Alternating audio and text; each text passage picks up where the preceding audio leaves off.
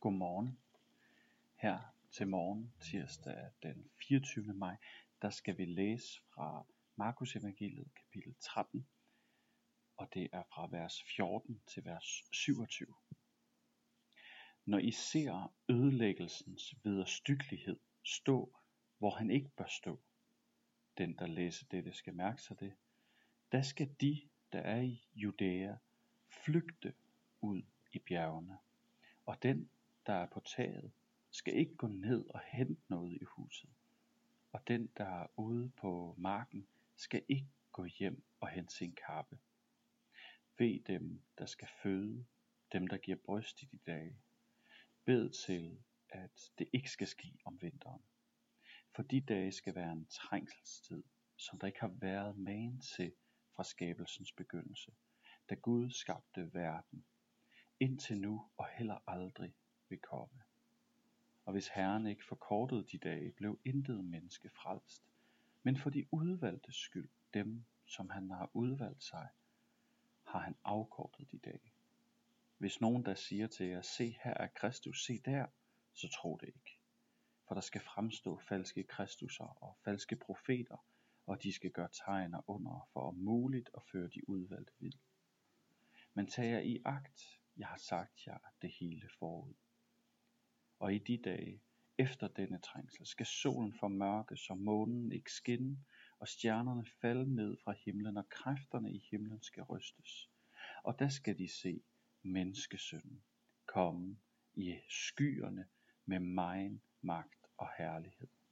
Og der skal han sende englene ud, og han skal samle sine udvalgte fra de fire verdens hjørner, fra jordens yderste grænse til himlens yderste grænse. Amen. Vi er i den del af Jesu forkyndelse, hvor han taler om det, vi i kirken kalder de sidste tider, de sidste dage. I virkeligheden så de sidste tider, det er nok det bedste udtryk, fordi en del af pointen med det Jesus netop siger i den her paragraf, det her afsnit, det er jo, at vi ikke kan genkende dagene. Det ligner jo til forveksling en beskrivelse af en krigszone. Jesus beskriver, at i de dage, de sidste dage i verdenshistorien, som vi kender den, der vil det minde meget om kaotisk krigssituation. Han beskriver, hvordan mennesker, der er ude på marken, de ikke bruger tid på at komme ind for at hente det tøj, som de kunne have brug for til en flugt. Han beskriver, hvordan kvinderne, der skal føde, og kvinderne, der skal øh, give bryst, de er særligt udsatte. Han, han beskriver, hvordan mennesker de vil flygte ud i bjergene. Vi kan måske alle sammen male os billeder op af sådan en flugt. Mange af os har set billederne fra Ukraine, mange af os har set billeder fra flugt fra krig og fra nød og fra naturkatastrofer i alle mulige dele af verden. Og det er sådan, det ser ud. Mennesker, der flygter over hals og hoved, og hvor de særligt udsatte, de er i en kritisk, kritisk situation. Det er det billede, Jesus maler op.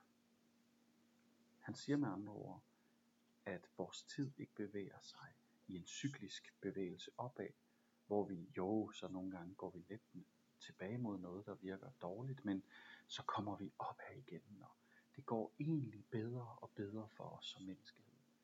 Jesus siger, at vi bevæger os mod en afgrund, mod en afgrunds afgørende tid.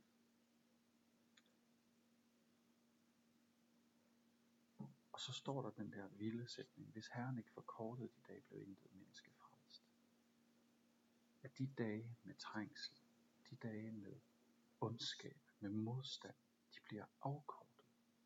Det er måske ikke erfaringen dem af os, der står i en konkret smerte, udfordring, står midt i krigszonen og prøver at komme ud, at det er noget, vi erfarer, men det er det, Jesus siger, Gud gør. Og den måde, han afkorter det på, det er netop ved, at han afbryder verdenshistorien. Og det er jo den afsluttende del, de sidste vers af dagens tekst. Menneskesøn skal komme i skyerne med stor magt og herlighed. Det er et billede fra Daniels bog. Et billede af, at Gud han ikke blot er tilfreds med, at mennesker kan forenes under en eller anden despot, eller at vi skulle være tilfredse med at leve med mindre end det, der altid var hensigten. Nej, Gud vil føre sin vilje igennem. Han vil bringe menneskeheden tilbage på sporet. Og det er det, han siger her. Jesus vil komme igen.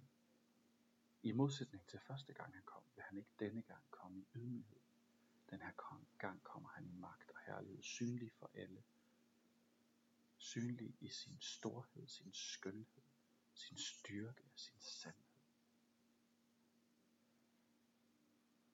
Her til morgen, så lad os meditere over det ord. At når vi er i trængslerne, når vi er i det, som er så svært, at Gud han er der, og han ikke bare ser det, han handler på det. Han ønsker at afkorte de svære dage.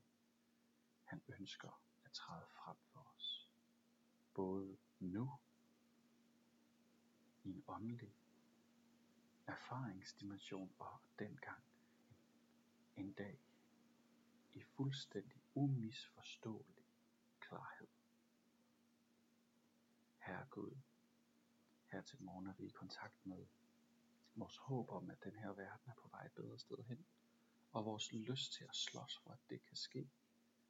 Og samtidig så siger du til os, at en dag, så vil alt det svære blive overvundet af dig. Du vil afkorte det svære og det onde, og du vil give os en helt ny, fornyet, genskabt verden at leve i. Herre, tak for det. Lad det blive et håb for os, der brænder i os, når vi møder det svære. Også i dag. Amen. Giv han en rigtig dejlig